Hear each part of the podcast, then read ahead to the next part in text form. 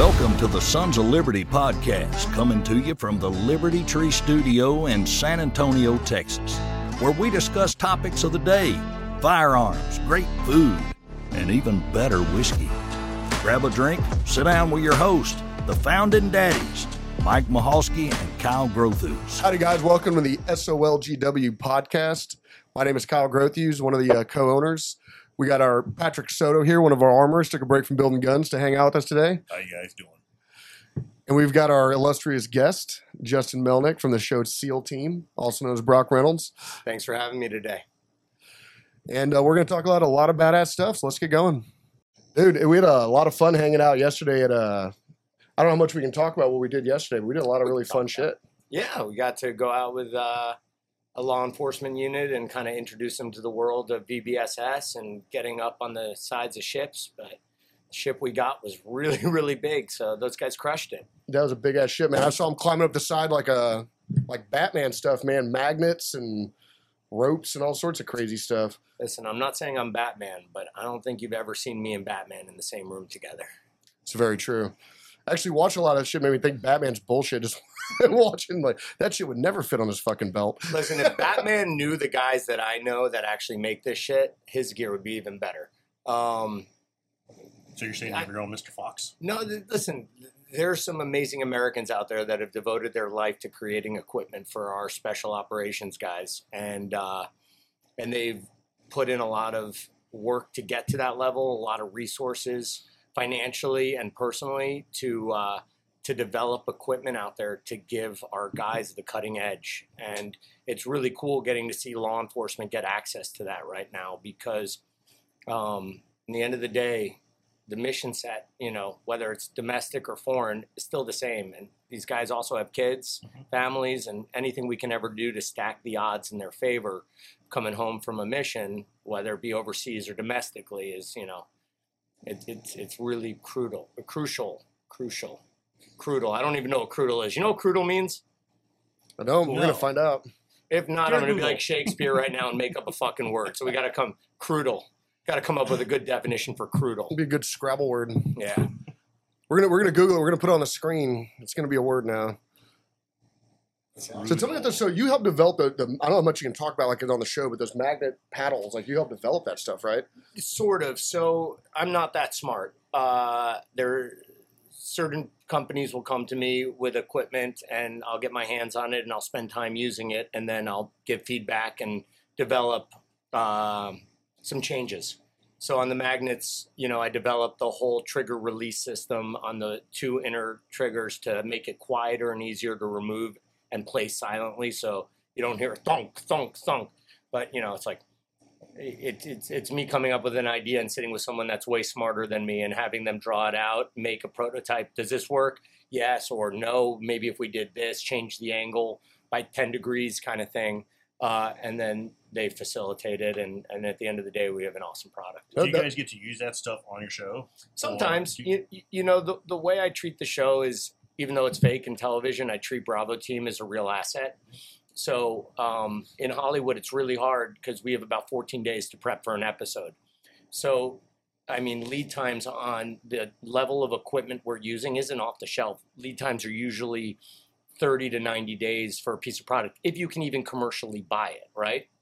A lot of the stuff we use on the show, you can't even commercially buy, or like, you know, the plate carrier that Jason Hayes was wearing for the last two years. Mhm. You know, that was, you know, we that was developed for NSW as their contract best, but we had it a year and a half before the Yeah. SEAL teams got issued it. You know, and you know, I'll give feedback and stuff like that, and try and make it a better product or help with however I can. You know, I'm just, Yeah, I could see. I could see that. You know, You know- especially you guys are in, you know, on the show, you know, or on set for hours on end. yeah. So I mean, sometimes you have to wear hours on end. I mean, we beat the shit out of our gear. In the end of the day, uh, we're in it for 60, 60, 80 hours a week, Oh yeah, there's You definitely know, feedback. um, 12 hours a day, you know, five days a week. Like, do the math. I'm not that smart. Um, you know, we beat it up. We it's it's all fake. It's acting, but the elements are real. The terrain is real. You know, our loads are slightly lighter because we don't have real plates and we're not carrying ammo in our mags. but there's still blank fire. There's still explosive breaching. There's Mhm. still pyrotechnics. Um, you know, we we beat it up, and you know, You're talking about having guys uh, use your stuff and give you real feedback. That's something we really like to do because man, there's stuff that like climbing up the side of the ship, you Mhm. would think about. Like we had guys. That's why we developed our narrow latch charging handle, the small one, because we had guys climbing up and, and rappelling and doing stuff like that. And they're like, man, it's just we, we got to have a smaller one because it snags on stuff. yeah, and uh, having that that real operational feedback is huge for whether it be gun companies or guys that make climbing gear or anything like that. Because you know, I don't, you know, I'm not out there doing that stuff. You know, I wish I've gone to class, I've done training, but I don't, I don't do it for a living. You know, or even a fake, you know, even acting. And uh, it it really does help a lot, and it helps us refine our product. And I think that's something a lot of a lot of companies don't do. You know, they're not out there We're Getting feedback feed- to the end user. yeah, we're listening to the end user, you know, end user support, and really listening and understanding what what you need in the field, you know, versus a laboratory or the flat range. listen, uh, you know, as a part-time cop and you know a fake Navy SEAL, like I have no operational experience on anything, but getting to be around brilliant minds like yourself and the other people in the industry that I've grown up with and learned from, you know, the the, the- number one lesson I've learned is talk to the end user, figure out what the end user needs, because that's the only way to ever drive product development on this stuff. And in the end of the day, it's not about you know you need money to keep the lights on and to pay the employees, but in the end of the day, this stuff is greater than money. You know, the products, whether it be your rifles or the body armor systems or the helmets or the night vision or the lasers, like it's it's a product that that helps the end user get home to their wife and kids or their husband and kids. Um, or their dogs. Um, in in the end of the day, you know, it's like I, I don't know anybody that's gotten into the defense industry to get rich. Everybody gets into it because they're passionate about it. You know, uh, the fact that there are so many people that are willing to sign up for a job that it's fun as fuck, I bet. But you know, it's serious. You know, Yeah. it's not it's not fake believe on mm. TV. Like there are jobs that they go off to that there's not hundred percent certainty they're coming home, and and them willing to risk it for for their principles and and for the fact that like we can go sit in a restaurant and not worry about some dude screaming Allah Akbar and clacking off a suicide vest. You know, domestically here at home, that op tempo that we've seen over the past 20 years, you know, that's because we kept the fight over there. Mhm. If that wasn't happening, we'd be having suicide bombers going off in all of our major cities. But um, and it might start now with the the pullout everywhere. Who knows? I, I, I pray to God it doesn't. But you know, it's like every back to the original point. Like everyone I know in the defense industry has gotten into it for the end user, and and, Yeah. and that's what's so beautiful about this industry. I know for me and Mike, it's hard because you know we've had uh, you know we'll do we'll do TNEs, we'll have you know like a police department or you know government agency really want our guns.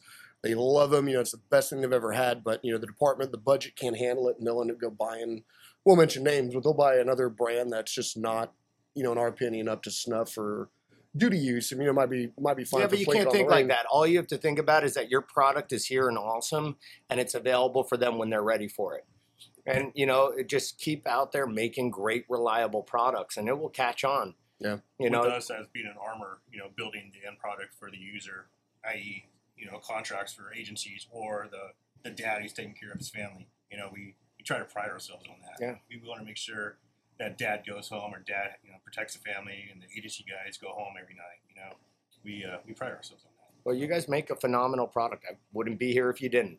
Um, I really respect your company, what it does, what it stands for, and ultimately what you put out. Mhm. So, thanks for having me. I appreciate that. we all put out. By the way, this podcast is brought to you by Sons of Liberty Gunworks. Wait, give me that voice.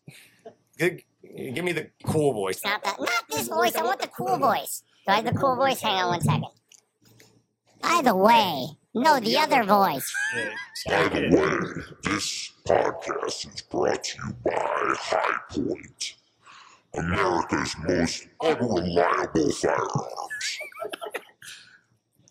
and apparently C4 Energy. I told you I'd be funnier with caffeine, didn't I? If only they were paying us. If anybody out there from C4 is listening, we're open. Fuck that. Pay me.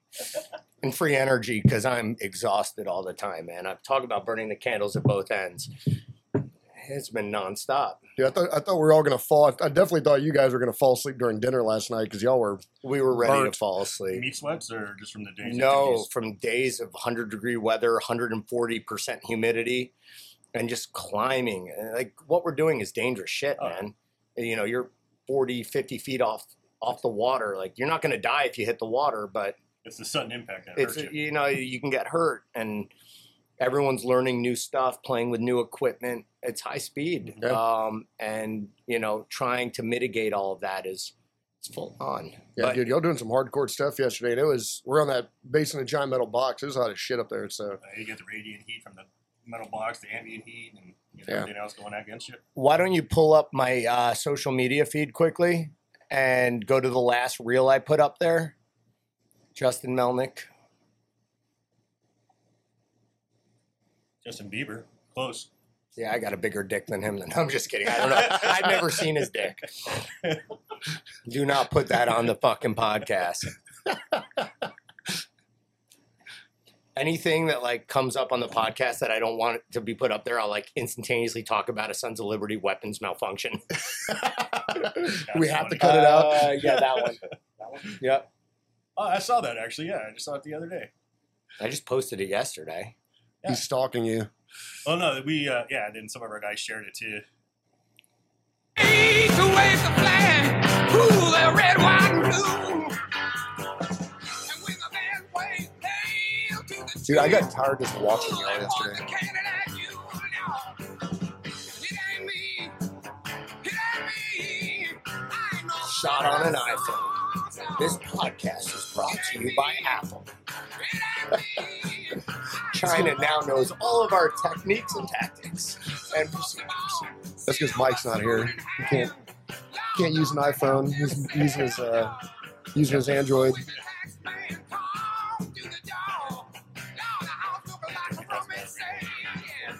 Oh, it's the best radio in the entire world. Yeah. Oh my god, it meshes to my dog camera system. It's just Really? awesome. Talking to the International Space Station on that thing. Yeah, literally. Um. Okay. Perfect. So yeah, that's that's Ah, kind I'm of a just tired of visual for that. your viewers of what we. Damn caving ladder there. Yeah, it's a pretty awesome caving ladder. Is that a newer one? Yep, it's uh, it's super light. It's one man launchable. Oh, okay. So it's a and then I see that it has the spurs on the backside Yep, there. to give you standoff Okay, okay. from the ship. I didn't realize you knew so much about ladders, Patrick. Uh, yeah, well, I'm Hispanic, so. And I thought you, and I thought you were just a social climber.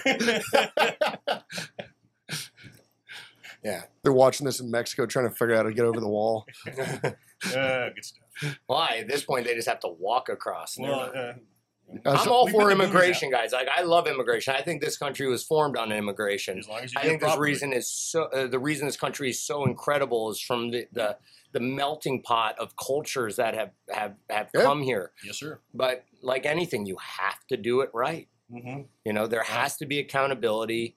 We have to know who's in our borders, and that's not happening right now. And that's that's what's scary. Like I'm not worried about some dude flying airplanes into buildings.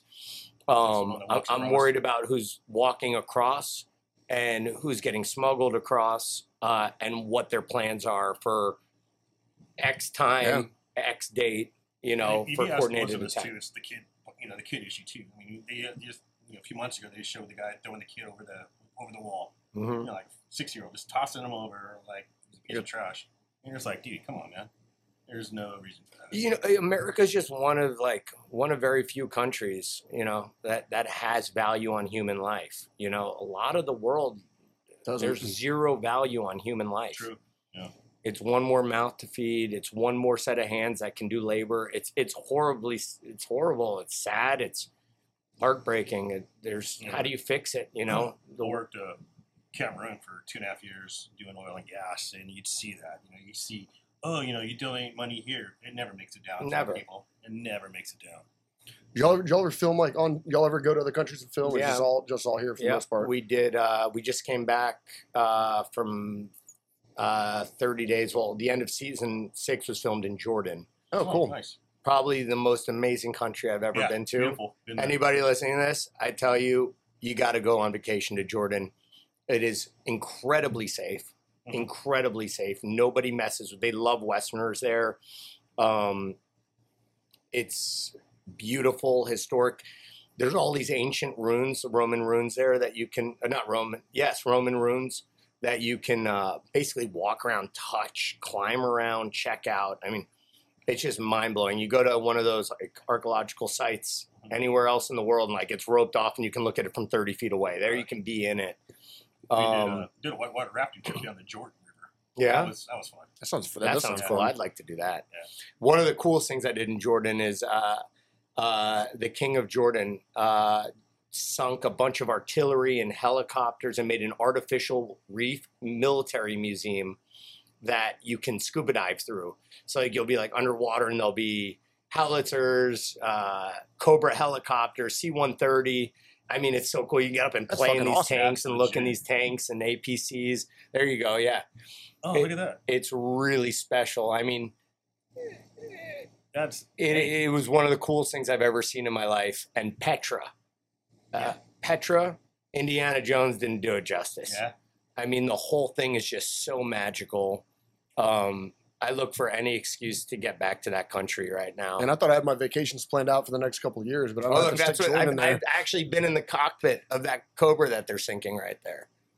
That's fucking badass. It's so cool. You told me the food was good too. We were talking about steaks in other countries Oh. last night, and I, I'll, I'll tell you this: I'm pretty particular on my beef. Mhm. Um, Jordan had every steakhouse was incredible, Mhm. but they had one down in Aqaba. Ah, It was called, I think it was called Red. I don't know, but uh, maybe, maybe definitely not. Yeah, I think it was Red Steakhouse in Aqaba in the south of Jordan, um, and it was the best Jordanian wagyu I've ever had in my entire life. I mean, they they did they do their own breeding there where they're they're mixing Angus wagyu, and uh, the quality of the beef was just unlike any flavor I've ever had. It was perfect, perfect. wow, Nice. Jordanian wagyu. Those were two words I thought I'd never hear. But Uh, and- and just an awesome, sounds awesome, like a meat factory that Michael Jordan started. awesome place to go there. With the swoosh.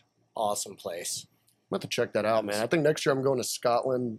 Just came back from Tahiti, going to Scotland next year, and I think after that I'm going to like Spain and uh, So Spain, boring, Morocco, man. Portugal, that area. watch out. Chris might go into your luggage. Cancel it. Cancel it. Go to Jordan. Trust me, you'll have the best time of your life. Yeah. We uh so it was 82nd. We were stationed at uh, Sharm el Sheikh, Mhm. uh. MFO. Yeah, and we did uh the mountain Mount Sinai, did the Dead Sea, and then we did Jordan, all there. So that was nice. beautiful. Oh yeah.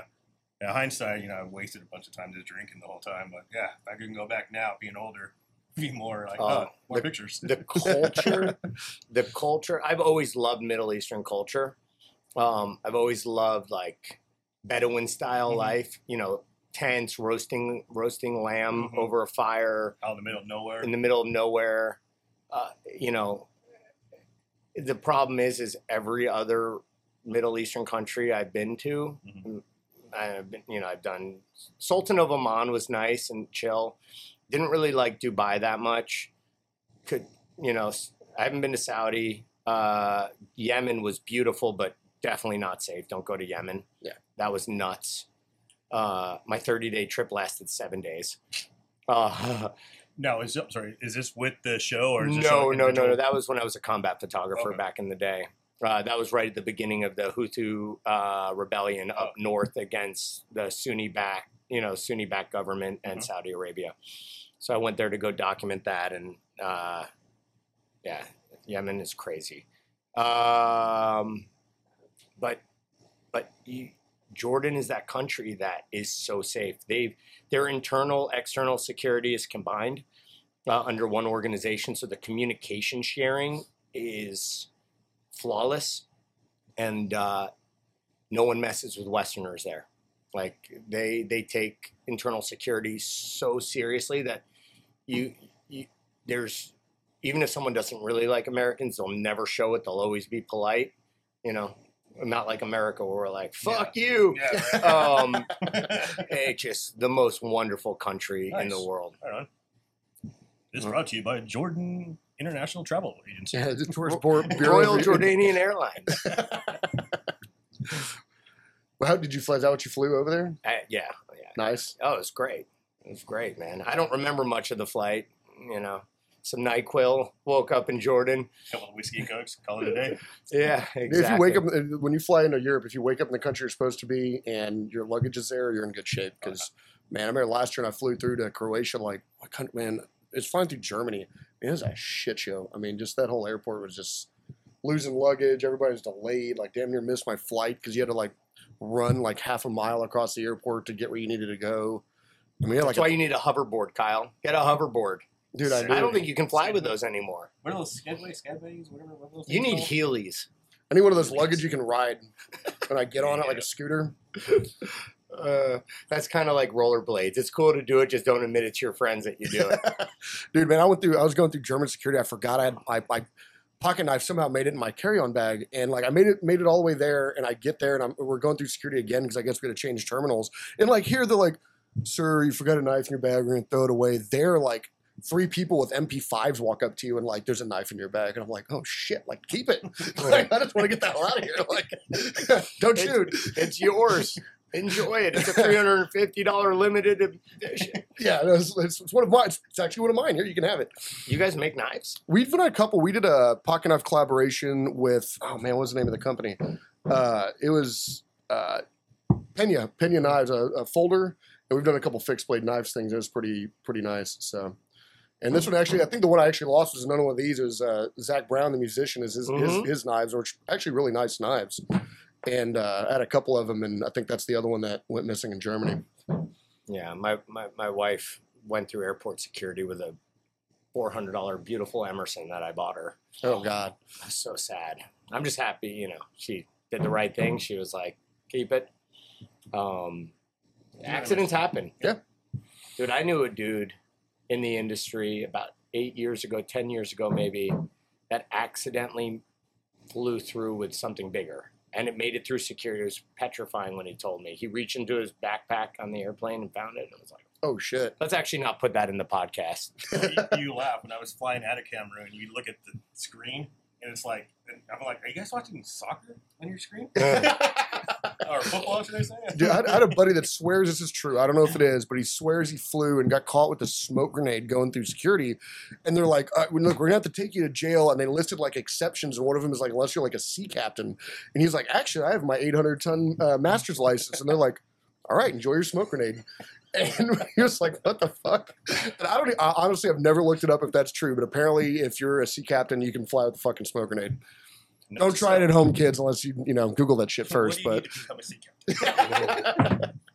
what are smoke, smoke grenades for anyway? Fuck those things. Yeah, I don't know. This this is this is our buddy who like lives on a he lives on a we have to like bleep his name out, but yeah, he like lives on a ship now in case the world ends, and he all wants us to like live on a ship.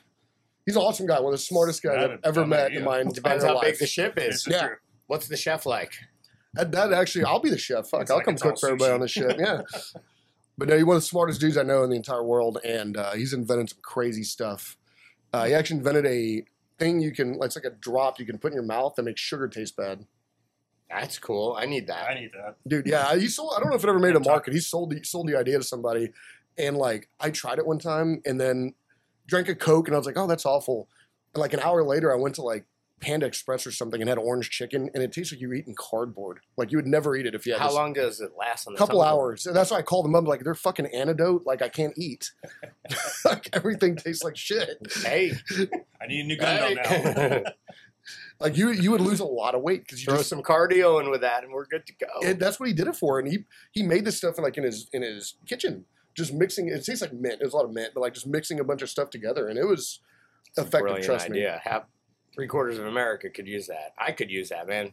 That's, I'm the biggest sugar addict in the world. I love. I don't. I don't. I don't eat it very often, but like every time I walk past like a new flavor of M and M's that releases, I'm like, I must try.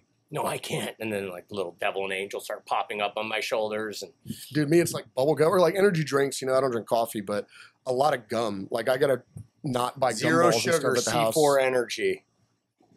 I will like just Brought just eat gum, like eat them, and the flavor goes away, and just constantly with like damn gum. And I need to I'll stop for like months and forget about it. And Then I'll be on Amazon. I'll be like having a bad day, and I'm like, "Fuck it," I'm buying a giant bag of gumballs, and then sure enough, Gumballs. yeah, like Lynn's sitting there watching me watch Do you TV. hit gumball machines when you walk past them all the time? I actually don't because I don't keep fucking quarters on me, thank God. But you know, The kids are crying. How do you make My- it hail in a strip club without a pocket full of quarters? it's a good question. You can't. I can't. Making it rain is so old school. It's all about pocket full of quarters. You make it hail. It was it. It's like Uh, you go to Canada, your loonies and toonies. was it Dan, was it Daniel Tosh was talking about? It's like the, that's the only use for cargo pants. He fills them with coins and throws them at homeless people.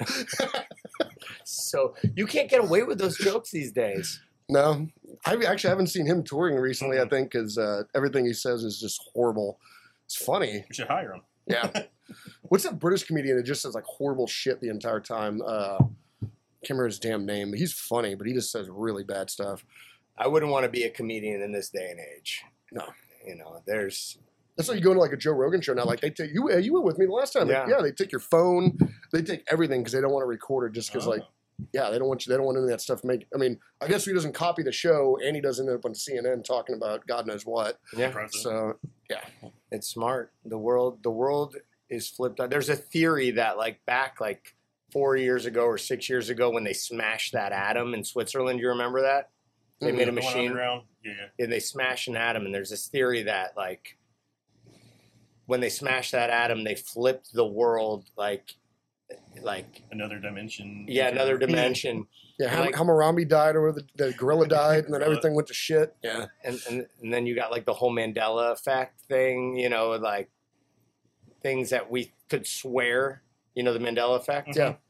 you know like It's things like- we swear by but then you google it right now and it's not the way it went down like Luke I am your father wasn't actually like a Star Wars thing but everyone thinks it was like Shazam the movie with Sinbad. Yeah, that's the I one swear I've seen yeah. that movie. Yeah. Did uh, can you pull up a Mandela effect with uh, Luke? I am your father. And and, and He says it. Darth Vader says it. He said something a little different. Yeah, I, I can't remember what it is, but no, I am your father. There we go. Yeah,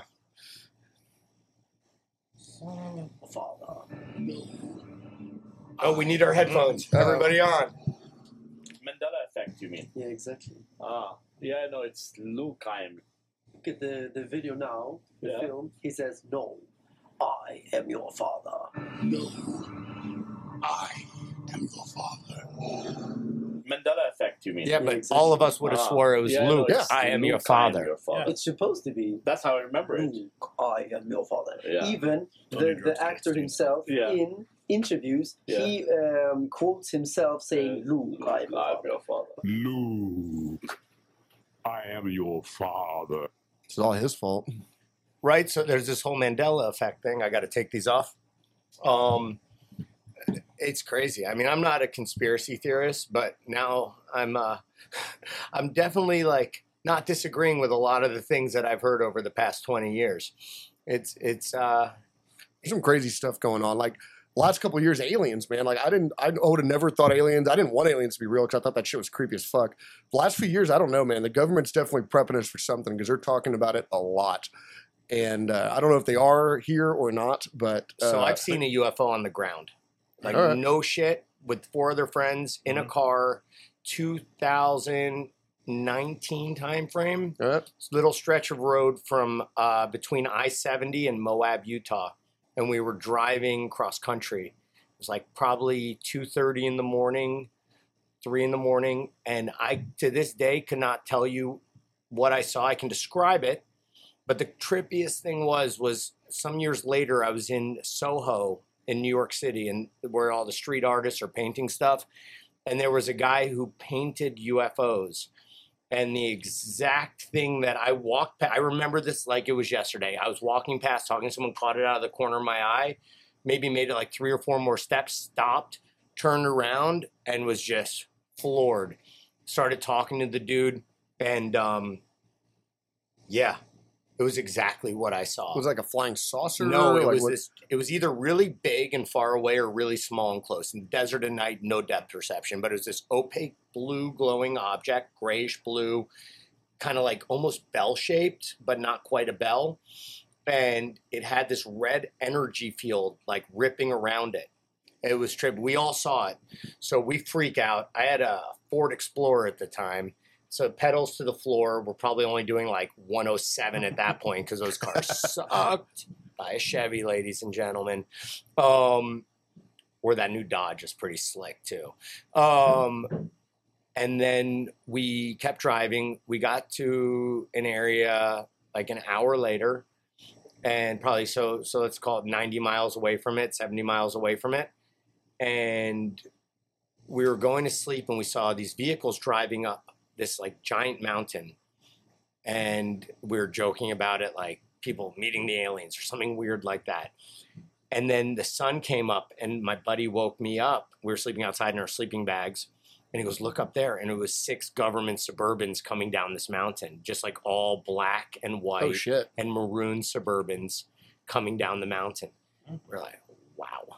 Um, coolest thing though is my new neighbor where I live is the guy who wrote Men in Black, so we get to talk Really? alien stuff all the time. Um, it's for real, man. It Yeah.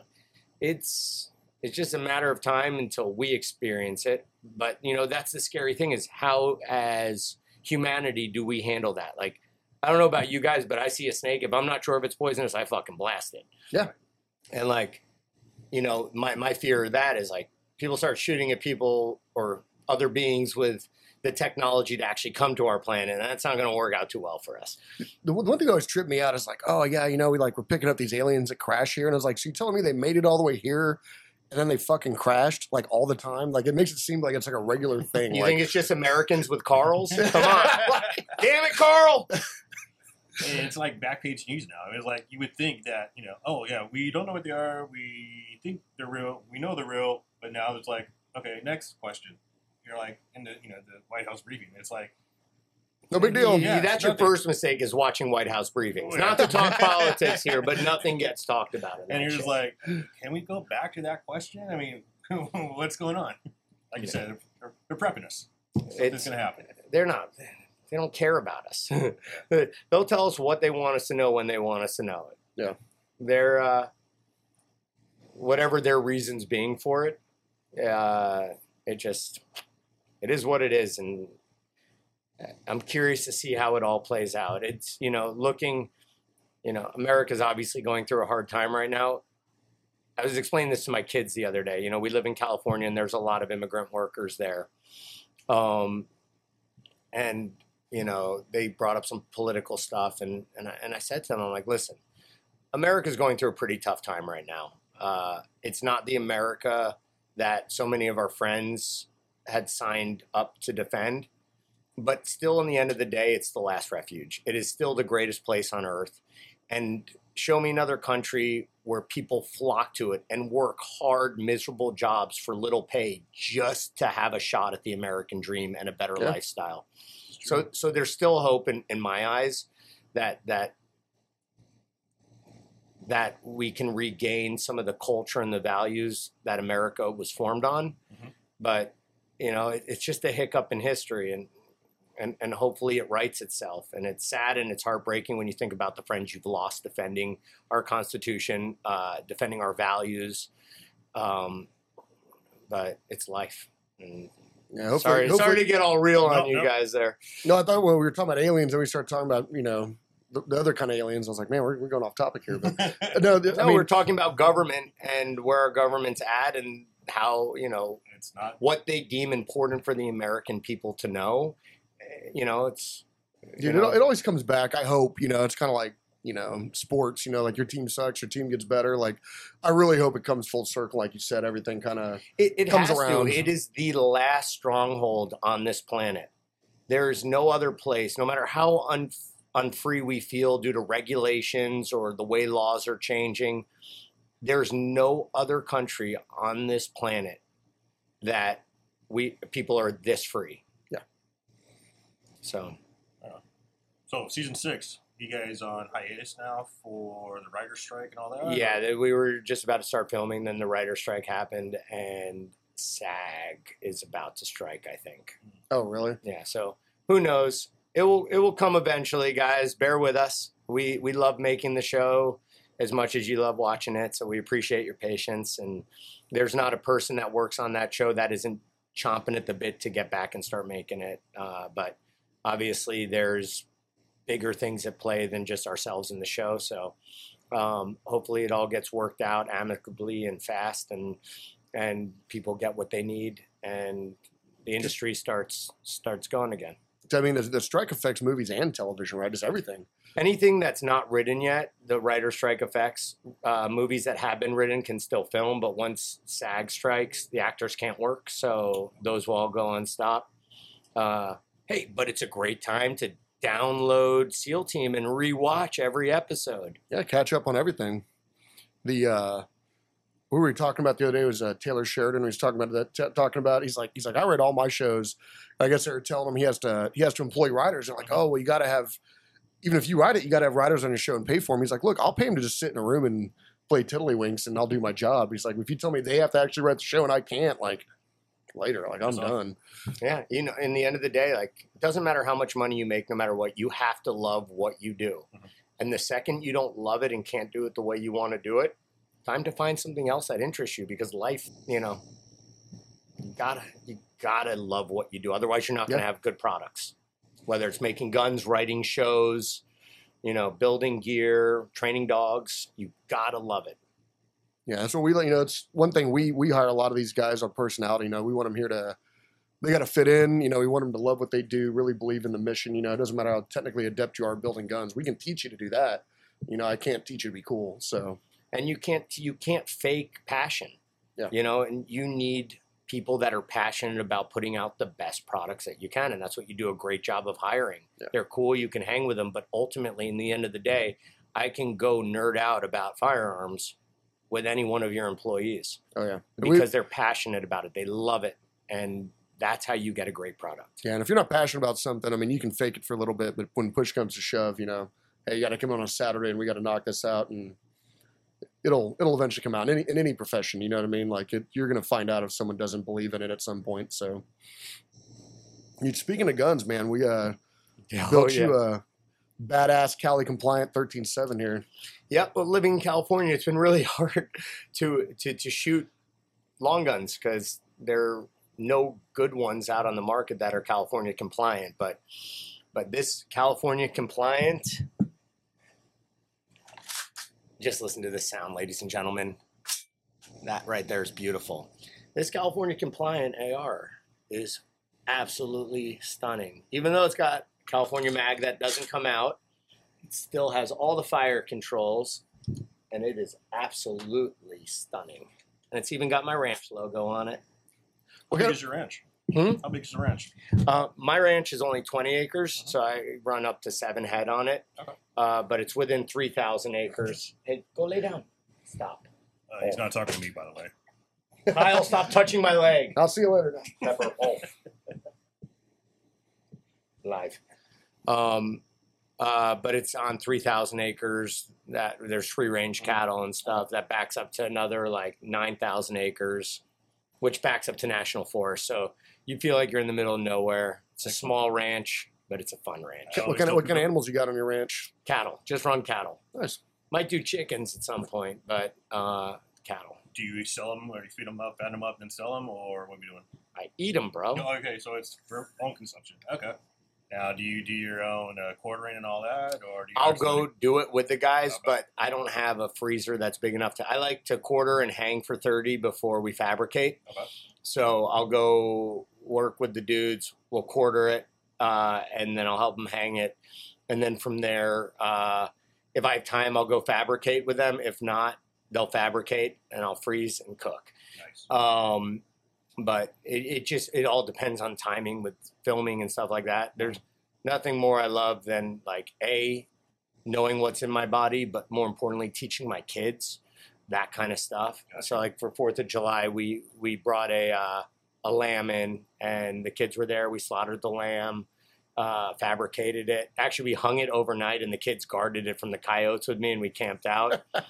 and we were ready to to to defend it at all costs. Nice. But uh, then then the next day uh, we uh, hung it over a fire Mhm. and did a beautiful like eight hour smoke Argentine style. That sounds good. And then, but you know, for for the kids to understand where their food is coming from, Um, so you know, for me, it's really important to to have my kids understand like it's okay to go to a supermarket and buy your food, but if we can control what that animal eats and you know everything that's been in that animal, Mhm. you know you're getting good food. I'm not worried about hormones being injected in it. Not Do you, are you giving shots, medicating? I, I will do that Okay. when they're born, Mhm. you know, just to protect them. But my cattle only live two and a half years max. Oh, okay, okay. You know, I'm I'm slaughtering it by at two years old. They're getting grained out for, depending on the price of grain, but Mhm. generally like four to six months I'll grain. Um, it's not cost effective by No, any yeah. means. It is the dumbest, most expensive hobby in the world. Nope. Yep. But but if you like beef, it's worth it. The uh, man, I made a whole pig. You know, you're talking about you know fabricating and cutting them up and stuff.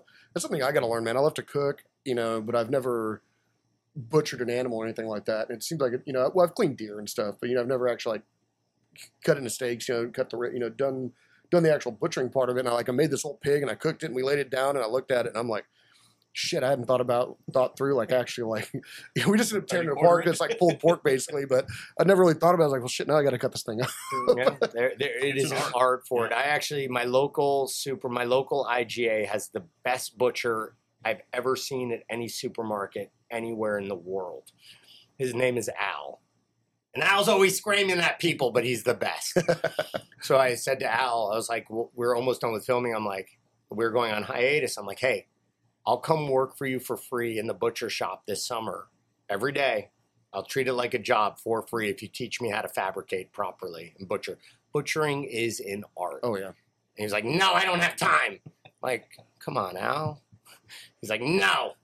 Uh, dude, we have we have uh, Joe at Bergheim Meat Market, the one I go to, and it's great. You walk in, he hands you a beer. You know, you hang out, talk about sports or animals or food or cooking or whatever. You know, and uh, that's actually a great idea. I don't know if Joe would let me work for him for a summer, but that sounds like a, you'd learn a lot. Yeah. I mean, he's uh, a lot of guys that work for Joe used to run their own little. You know, it's kind of a dying dying thing. You know, and they used to run their own little butcher shops, and uh, a lot of them left their little shops or as a little shops went out of business, they'd go work for Joe and he's got a great, great crew of dudes that are working for him, and he kills it.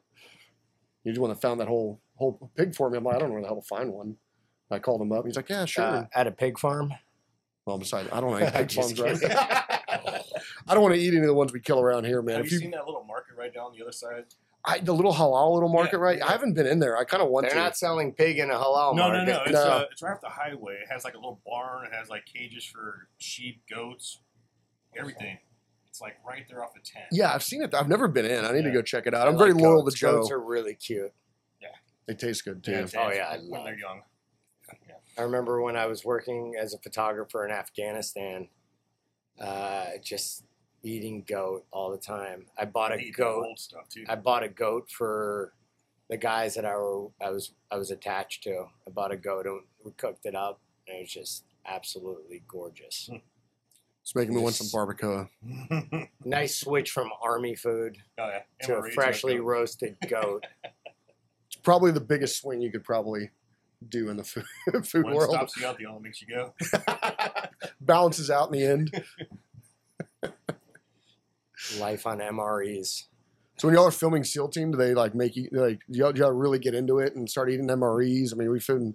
No, Sleep we drink protein shakes on set. Um, no, it, you know, it's listen. I give it. I take my hat off to every one of those actors. Like culturally, this has been my life. Whether I was, you know, combat photographer, part-time cop, consulting for the industry. You know, I've grown up running around playing in gear, going to war zones, being uncomfortable. But the actors of this show, like, man, I take my hat off to them because day in day out, they're busting their ass to not only physically look like the part, Mhm. but to take the time to learn the trade craft that the real SEALs are doing, uh, to mentally prepare themselves for it, to learn the dialogue, and you know, it's it's a full time job. I mean, even just staying in shape for the show is is Especially when you guys have your time off. I mean, you know, it's taxing. Yeah. It's taxing. You know, every day I'm in the gym for an hour with the trainer six days a week.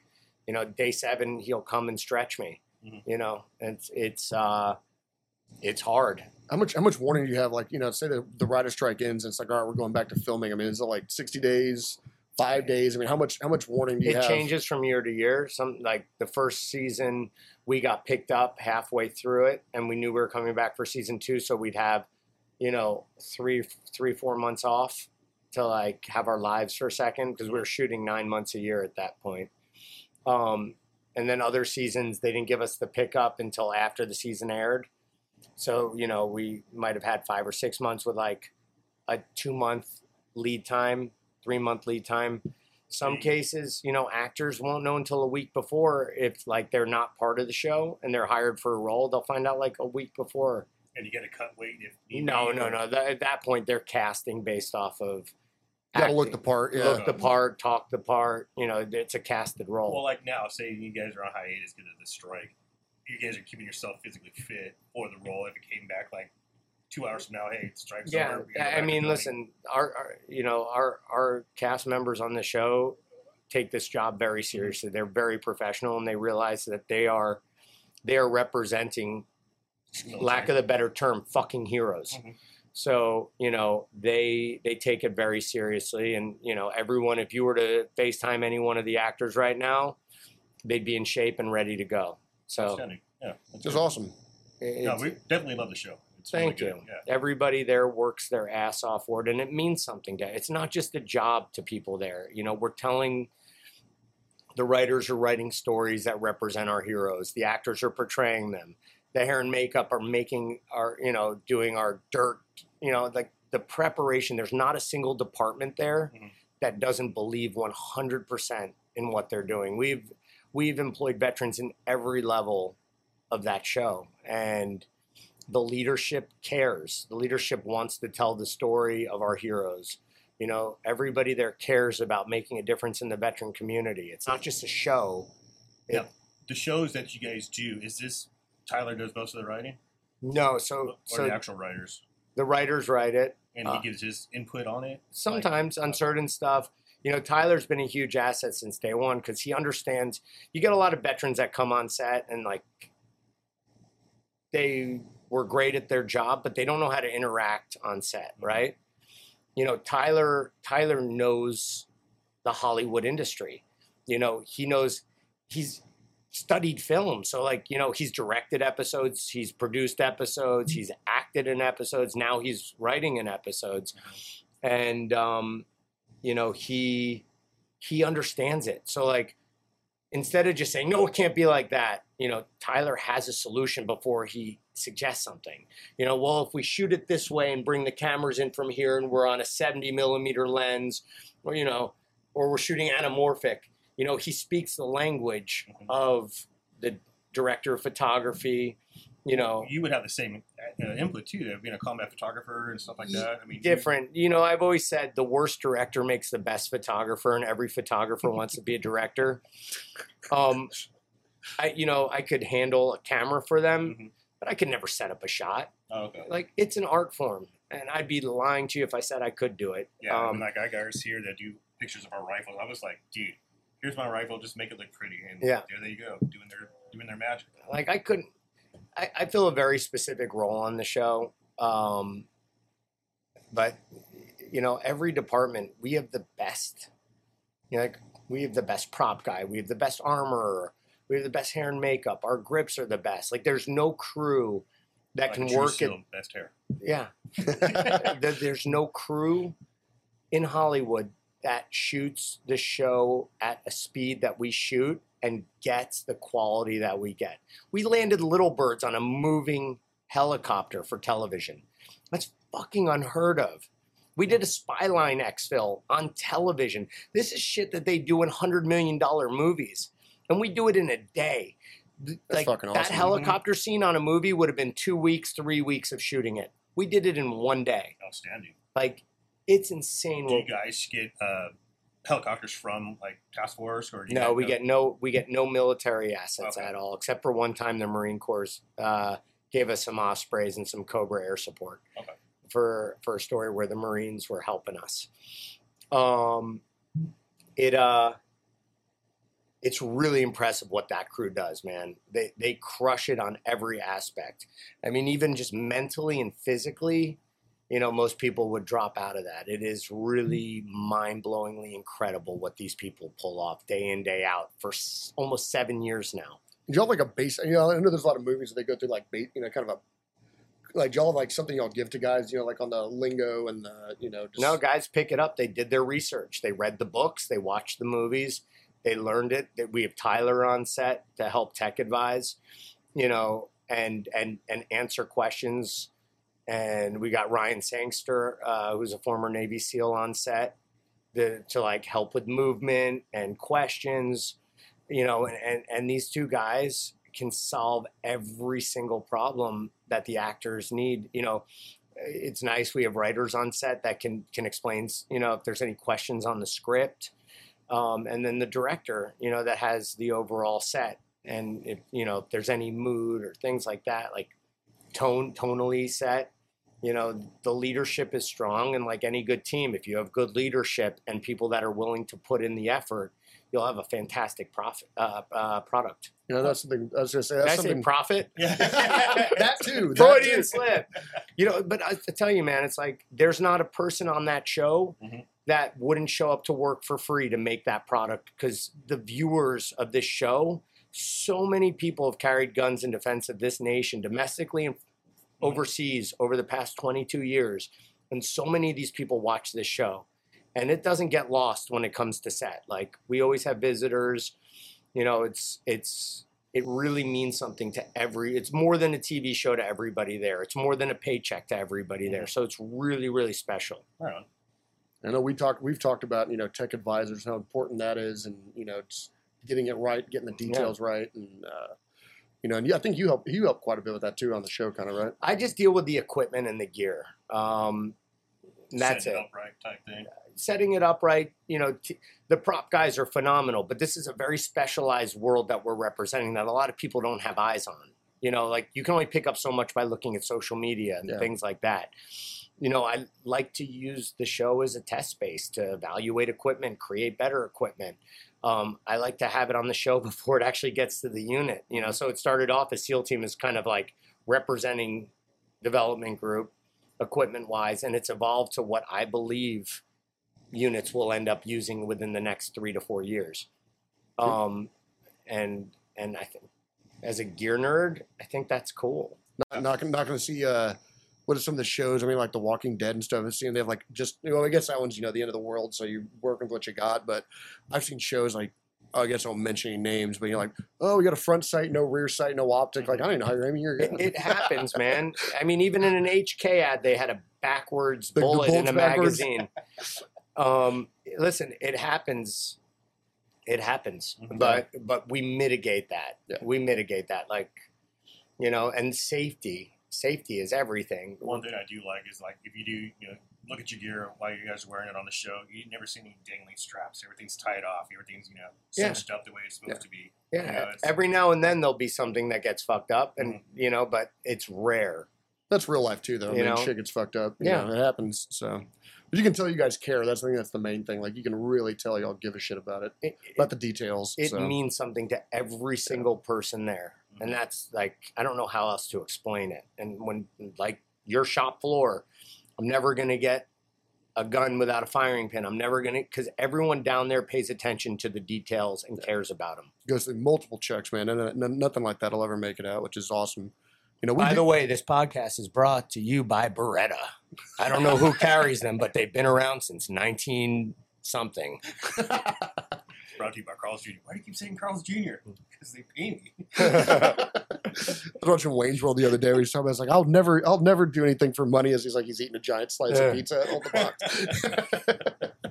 yeah.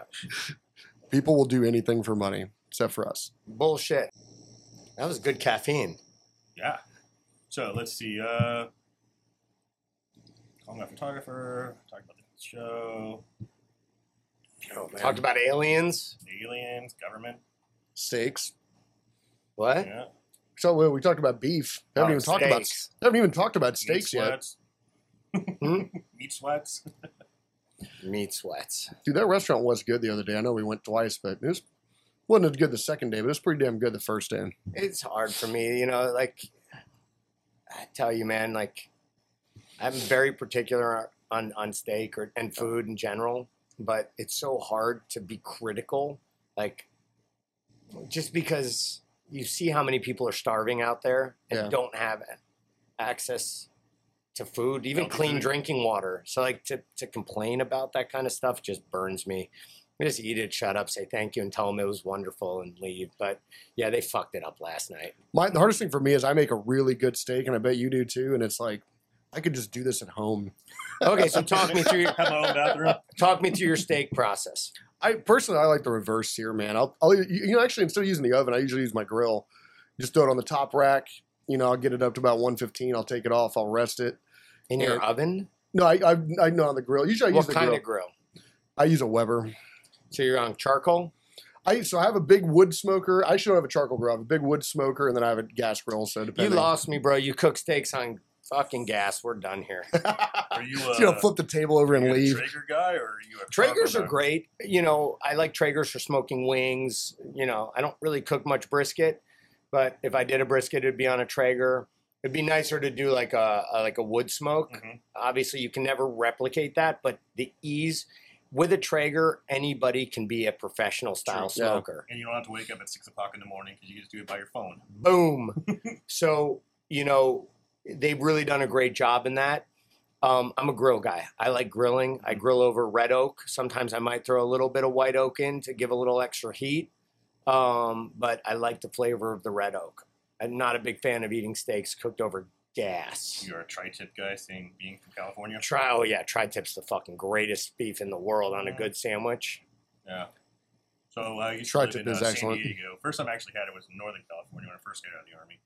Was up in uh, Red Bluff, Mhm. uh, Northern California, Okay. uh, by Redding, way up there, literally by the Oregon border. And that was the first time I ever had tri-tip, and it was pretty spot on. Oh yeah. Yeah. There's a gas station where I live called 76. I never thought I'd be eating out of a gas station, but this woman makes one of the greatest tri-tip. The SWAT guys took me there and there. I was like really skeptical. Best tri-tip sandwich I've ever had. In the this- 76 gas What's it, station. Santa Maria style? There's a certain Yep, way to Santa do it. Maria How, style. how is that? 'Cause I usually just, you know, I don't, I don't do mine like that. So So you're talking, you know, smoke. Santa Maria is a, a, like kind of a, a, a cross between grilling and smoking. So, so my grill is custom set up so I can cook Argentine style, which means I bake all my wood in a brasero or I can't pronounce it, but it drops all the coals down and I rake the coals over and you can cook over coals. And it's the cleanest way to cook it because you retain 100% of the beef flavor and it's wonderful. But having, I love the flavor of the wood in my meat. So what I do is I start them in that, get them all hot, and then I'll get the coal base going underneath the grill and I'll put live wood on it. Yeah. And I'll get that smoke. So I'll start with my steaks higher up, never less than two inches thick. Sorry, never more than two inches thick, never less than uh, 1.8, you know, inches thick, just under two. Uh, occasionally, if I got a lot of people coming, I'll do like a like a two and a half inch thick, like just giant Showing tomahawk. Yeah, you know, you got to flex sometimes. Um, but I'll start with the grill high, and I'll just capture all that smoke in my beef, and I'll do like ten minutes on it. One side, flip it, do ten minutes. Low heat, lots of smoke, and that's just absorbing into the meat, and it's wonderful.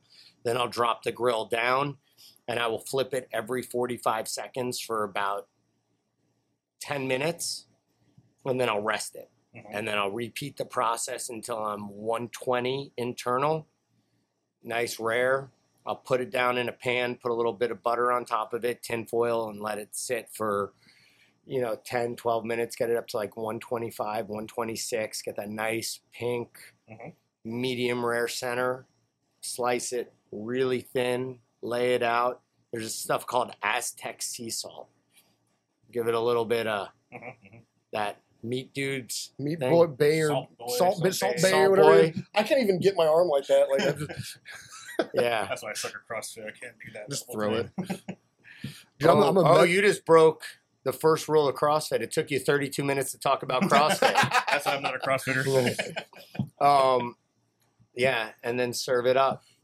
dude. there- now, are you? I'm sorry. No, Are go, you go. a whiskey or wine or water drinks? What I'm a wine. I like wine. I don't really drink hard alcohol. I, I enjoy it, and I'll have it. Weddings, funerals is kind of my rule. But um, if there's a special occasion, honestly, just too many calories in it. uh, you know, so much of what I have to do is physically mm-hmm. maintain. Like I pick and choose. Like I don't really drink at all, but you know, nice steak, I'll open up a nice old Barolo or mm-hmm. something, or Super Tuscan, and and and dig in with that. We were killing it with the wine at TTPOA. I can't remember the name of that restaurant there, but you were picking some good stuff. Hey, when it's someone else paying the bill, why the fuck not? Can I get the one in the box, please? We used to do that shit in college, man. So we'd uh, we'd hold we just pull the bag out and hold it over people's heads and open up the thing. and that's why I didn't go to college. Man, we are uh, speaking of steak. Our my butcher Joe was talking about. I think it's Florentine or Florence style, and it's taking a uh, T-bone, but you cook it standing up, and at the end you just slice it towards the bone, like that, and just kind of pull it off. And he was describing it's a real thick one that this guy was buying. He was like, "Got to cook it like this under a broiler, basically like standing up." And it, I've never done it, but it sounded freaking amazing. I think we're we're gonna have to try it this week.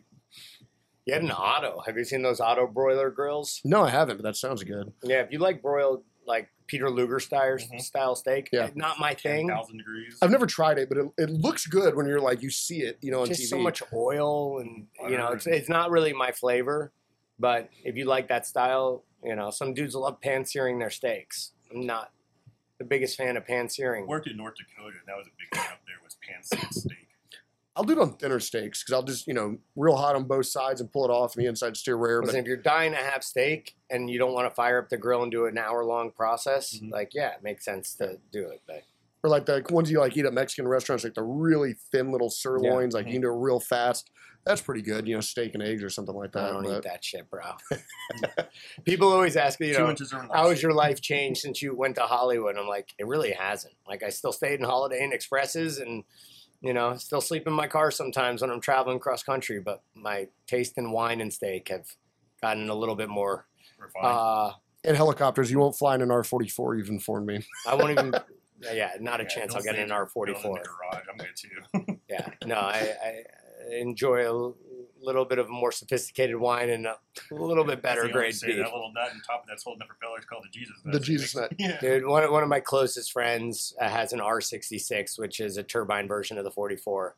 And he is a great pilot, you know, flies for law enforcement, uh, qualified on a Hawk, Huey, Jet Ranger, uh, A Star, everything. He holds everything. And dude's got thousands and thousands and thousands of hours and years of experience. And like, I'll get up in the 66 with him, but I don't enjoy it.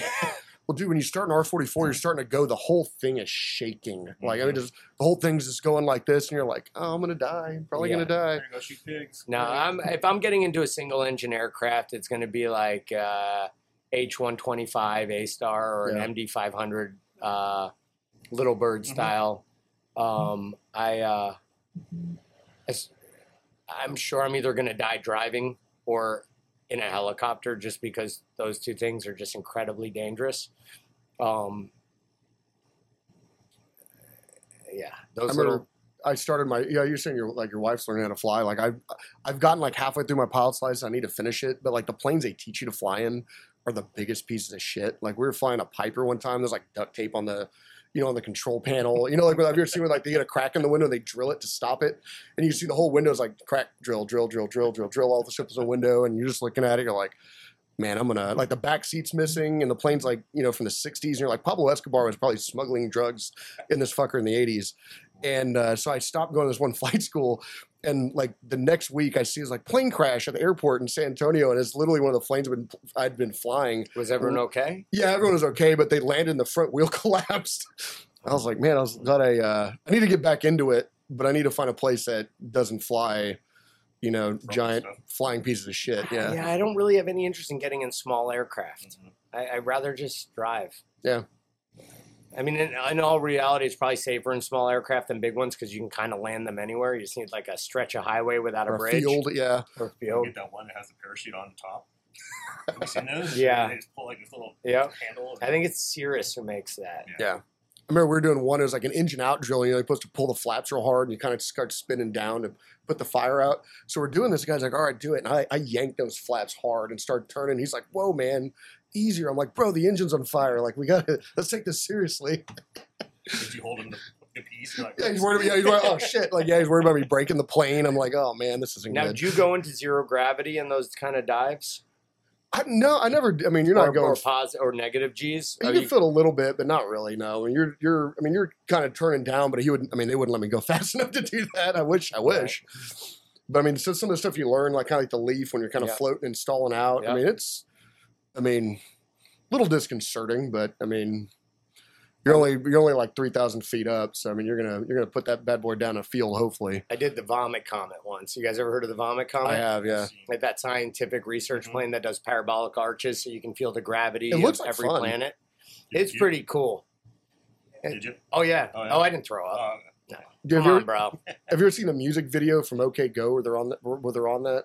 No. like they're actually on, I think they're on the Russian one, but you can actually like they're in there like doing stuff, throwing balloons, and then they sit down. You can actually see like they'll, they're sitting, Mhm. you know, as they're going up, and then they're diving, they're doing the whole thing, and uh, it's actually pretty neat. Like it's it's a pretty badass music video of them them doing Well, it. on that's one how they those filmed all the Apollo 13, the Tom Hanks movie back in the day. That's how they filmed all the scenes for that in the Vomit Comet. Oh, do they really? Yeah.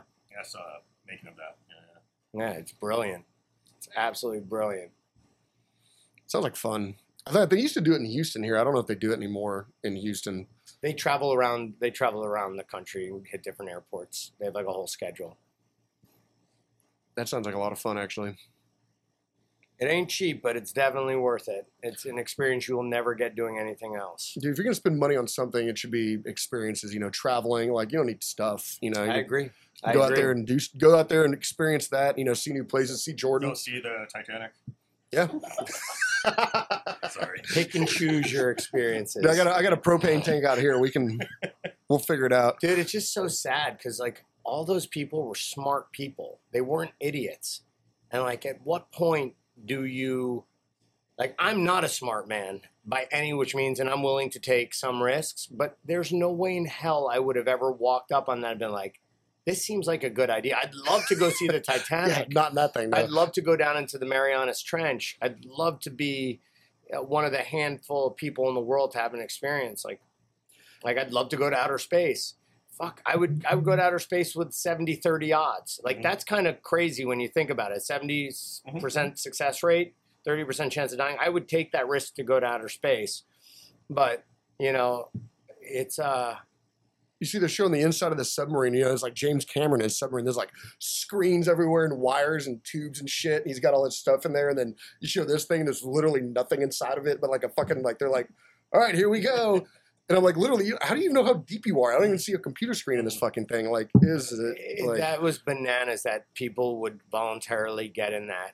Not a, let alone spend a quarter of a million dollars. I mean, even if I'd spent the quarter of a million bucks and I walked up, I've been like, I'm going to enjoy the spa on the boat. You guys take some pictures with your iPhone, and I'm going to look at them when you get up. As the guy And, said, and I need feel bad. sign My my hearts go out to their families, Yeah, man. Yeah, yeah. And like, it's you know, it's sad. It's sad. You know, I just that's what kind of my issue with humanity right now is people do dumb shit, but they shouldn't be made fun for it. No. Like, like people have been massively harsh. Remember, those people all have families. Mhm. They Mm-hmm. I have feel- kids. They have wives. They have think it's parents.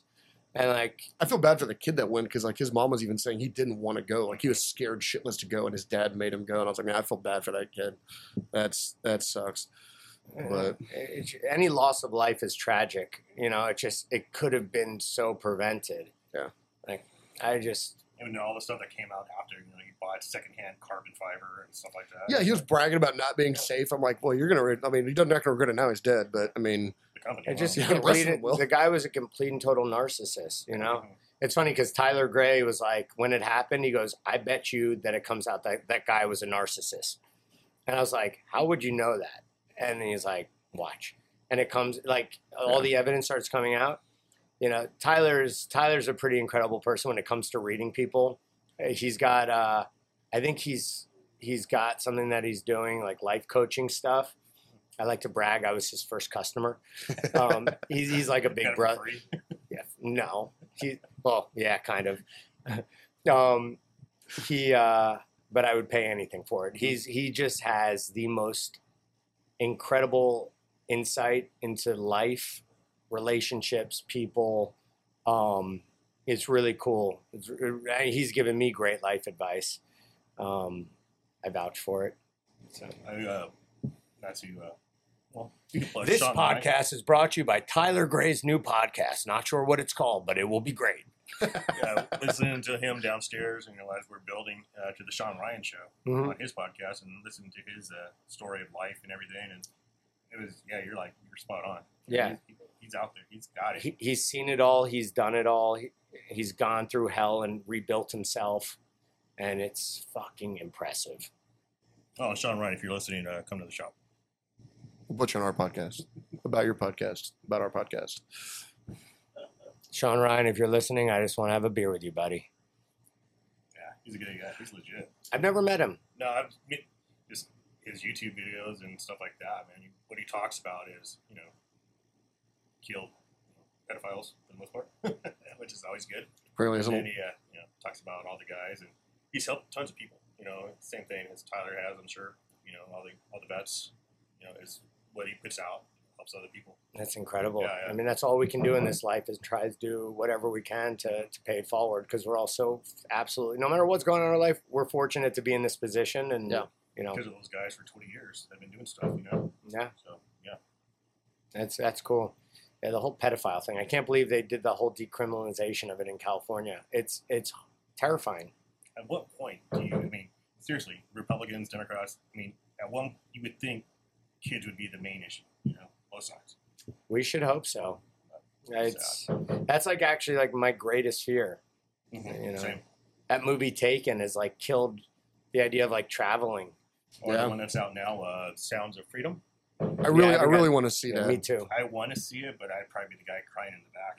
You know, It's just- okay to cry. Yeah, yeah, yeah, yeah, that's true. I've true. cried. I've cried at way dumber stuff, so yeah, it's fine. The uh, Yeah, definitely. It's just like you watch the news stories, like what was that movie Cuties, and they're like, oh, it's just misunderstood, and then they're coming out with this one like, oh, it's QAnon bullshit and all this stuff, and I'm like, how like how more obvious can you be that you're trying to you know cover for these people? It's insane. I don't understand it at any level. I don't understand. I don't understand where the world has gone to the point where where people are trying to prevent people from being aware and educated about human trafficking. Yeah. So it's just it, it- ladies and gentlemen, Pepper the crackhead. She's so quiet. She Give her a better- mic. Mhm. She Just just give her a mic so she can talk. I would have her like get off the table, but I don't think the table will. Yeah, don't break her. This is this is a 120 year old piece of cypress. Let's not kill it yet. Fuck your table, my dog, man. Jesus, what kind of human are you? She'll survive. She does need to make an so whenever you get a chance. Dogs are Thank cool. We're we're we were sitting downstairs earlier, and, and Justin's sitting there going like this on the table, and I I thought he was telling me to get on the table for a second. I forgot the dog was here. The funny thing is, you tried to jump on the table. I was like, we're gonna have a real serious talk. Oh man, you doing down there? What do you got going on after this? I am taking a vacation with my wife and beautiful children and taking them up to Cheyenne, Wyoming for PBR. Okay. That sounds awesome. Yeah. Wait, coming in August, huh? isn't it at uh, the, uh, the rodeo? Yep. Yeah. Yep. Yeah. So really excited. Hopefully get my daughter back on some mutton busting. She had her first experience. All right. How is that? I've, I've thought about having my, my my oldest boy do that. How is it? How old's your oldest boy? Eight. Put him on it. Worst they happen, get a fat lip, get thrown in the mud, stepped on, they'll recover. I think you'd like it. I've always wanted. Have you ever done the uh, what's it called? Cowboy poker, where you stand in a circle and they let the bull go, and the last person out of the circle wins.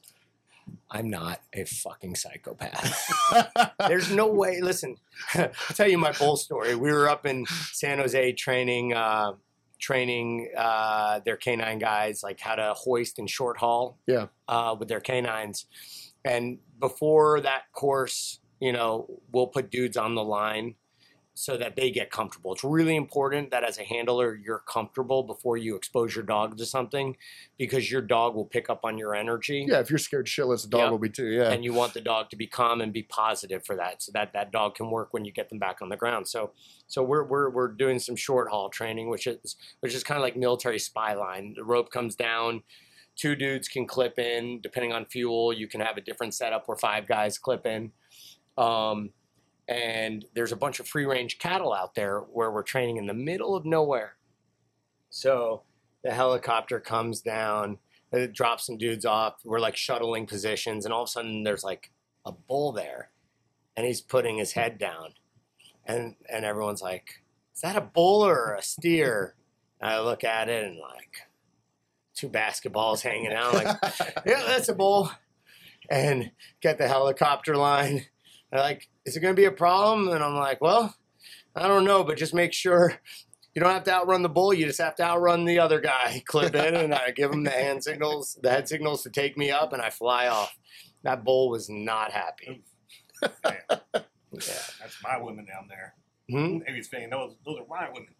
Yes. It's like I was going out to a ranch with the was with this old I can't remember what it was a long time ago, and we were going out to, to feed this guy's bull on his ranch, and I get in the passenger seat and I shut the door, and the whole door's like caved in. And I'm like, "Oh, what happened to your door?" And he's like, "Oh, the the bull happened to the door." And I'm like, "And that's where we're where we're going right now." It's like, "Oh, great." He's like, "Oh, don't worry, you'll be fine." I'm like, "Oh, awesome. All right, let's go." Yeah, be quick on your toes. Yeah, no shit, right? I'm jumping in the back seat. Generally, they're pretty passive, you know, but they're animals. You can never be. And ca- cattle have cattle have a lot of power to them, and they're faster than people think. People think of cows as slow. They can fucking move, Yeah. and they can jump. I seen a cow jump a five foot barbed wire fence. Holy shit! Well, I mean, you see them in a It tripped and fell and rolled after. It wasn't grateful, graceful, but it got over a five foot barbed wire fence. Damn. You see them, in, like I said, in the rodeos. You see them inside the pen, you know, getting ready for the cowboy to mount them, and they'll jump over the freaking rail sometimes. You just- That's a lot of power in there. Mm-hmm. What kind of horses you got? I don't own horses. You don't? No. No, just cows. Yeah, my buddies have horses.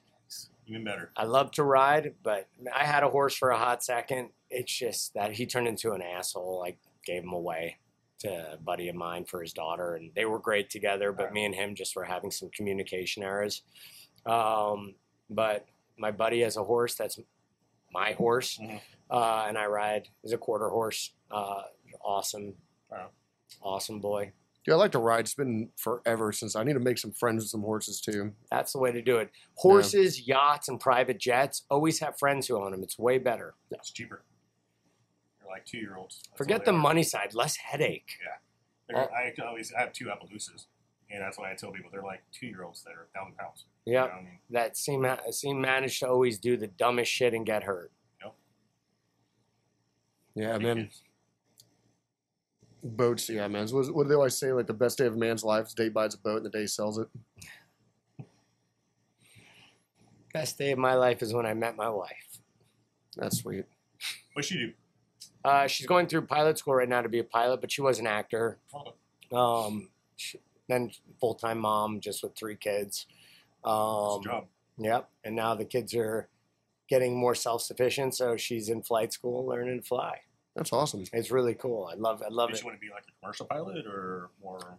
Uh, she wants to fly for a living. I Mhm. don't know if it means like airlines or, you know, other stuff. Okay. But It's wild how airlines work. I had a buddy that is a uh, was a uh, he's an airline pilot for United, and he's a first officer, but he's been doing it for like 20 years. He's a combat pilot, A10 pilot, and uh, I asked him like, "Why aren't you uh, Why aren't you captain?" You know, he just got upgraded to 787s, and he goes, "Well, I'm in the top two percent of seniority of first officers, so basically I work whenever I want because they have to like bid for their their flights every month." yeah, And he goes, if I moved up to captain, which I'm more than qualified to do, I'd be in like the 78th percentile. So I wouldn't, I'd be working holidays and stuff like that. He's like, I don't have an ego. He's like, I'd rather, you know, rather work when I want than than be the captain. that's so cool.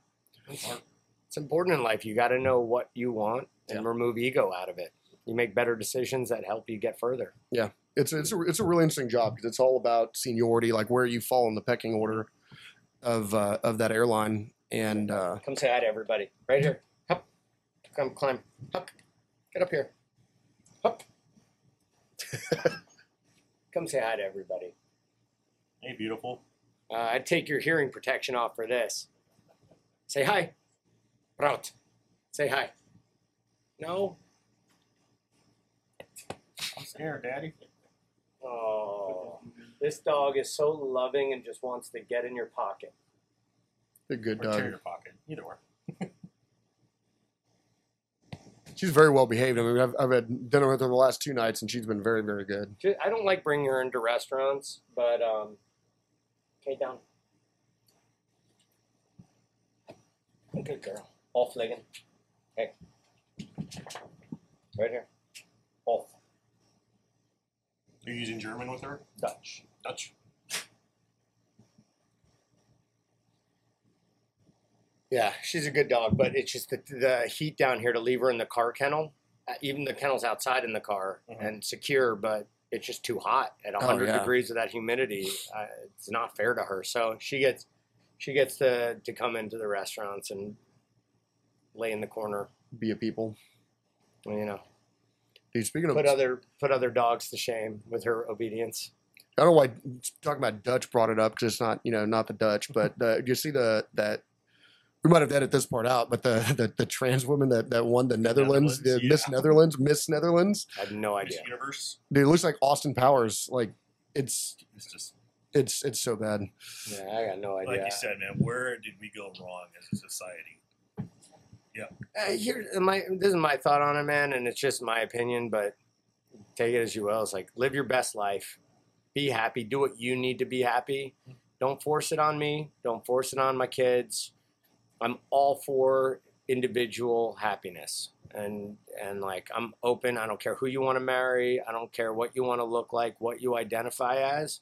Go do it. Yeah. live your live your life. But there's some moments where, you know, said, just don't force it on. just don't force it. No. I don't care who, what religion you are. I don't care what your skin color is, what your favorite music is. Just be nice. It costs absolutely nothing to be nice and kind. Mhm. Be tolerant. Let people enjoy their life. That's it. And uh, the world's fucking on crazy pills right now. Dude, it really is. I feel bad for everyone that's you know they fought for feminism for so many years, and then like they're con- n- this is what passes for feminism now, and completely undoing all that shit. And it's just it's just crazy. I don't know what people are thinking these days, but you know, like we'll you look said, back. We'll look back in thirty or forty years if we still exist as a civilization, and the aliens don't come in and nuke us. Um, where's our tinfoil hats, by the way? I don't know. We're gonna need some, All right, especially in this building. they got smart and they wrapped the whole roof in tinfoil, so we're all safe. That's about all that's between us and the outside atmosphere right now. Actually, I can feel in this corner. yeah, we've uh for those of you all haven't been here, we've it's a great building. We love it, but it's it was a it was just a you know warehouse for years and empty. We use it for storage and completely revamped it in a shop, which is great. But It's actually really historic. This brick is from 1879 right here. it is Well, if you came, if you ever saw the old shop, it's uh, This was an old Greek mural that they restored from when the Greeks were here. Yeah, that's it. yeah, something like that. you know you, you actually might find this interesting. So before That was a joke, people. before this building, before we, uh, uh, my family bought it, it was called Reed Film. And this building is where all the film for the movie theaters here came before it got distributed out to the movie. Theaters. I knew that actually. When they use actual old, when they used old film. So when we, uh, I remember when we turned the water on, the, the water meter on for the first time, it had been off since like 1976. And it was, I had to move it out, I had to take it out of the name Reed Film because we had power to the building, but the water had been shut off for like 40 years. And uh, we, uh, you know, we reinstalled all the sewer lines, everything. If the city of San Antonio is listening, you know, all the way right to the street where the city takes over. Well, it was like that for like a year, no problems, and all of a sudden, all the all the toilets in the building started backing up, and we're like, "What the fuck's going on?" And so the city, we had a plumber come out, and they're looking, they're sticking a camera down, and they like, you know, they get out in the street somewhere, and they're like, "It just stops. Like we don't know if it collapsed, what happened." And so the city comes out and they look at it, and they're like, "Man, they're like, sometime between '76 and now." they just they redid the sewer, I guess, on the street. They never reconnected it.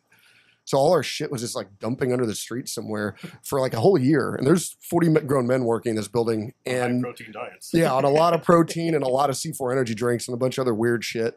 And uh, so the city had to come out and like dig the whole road up.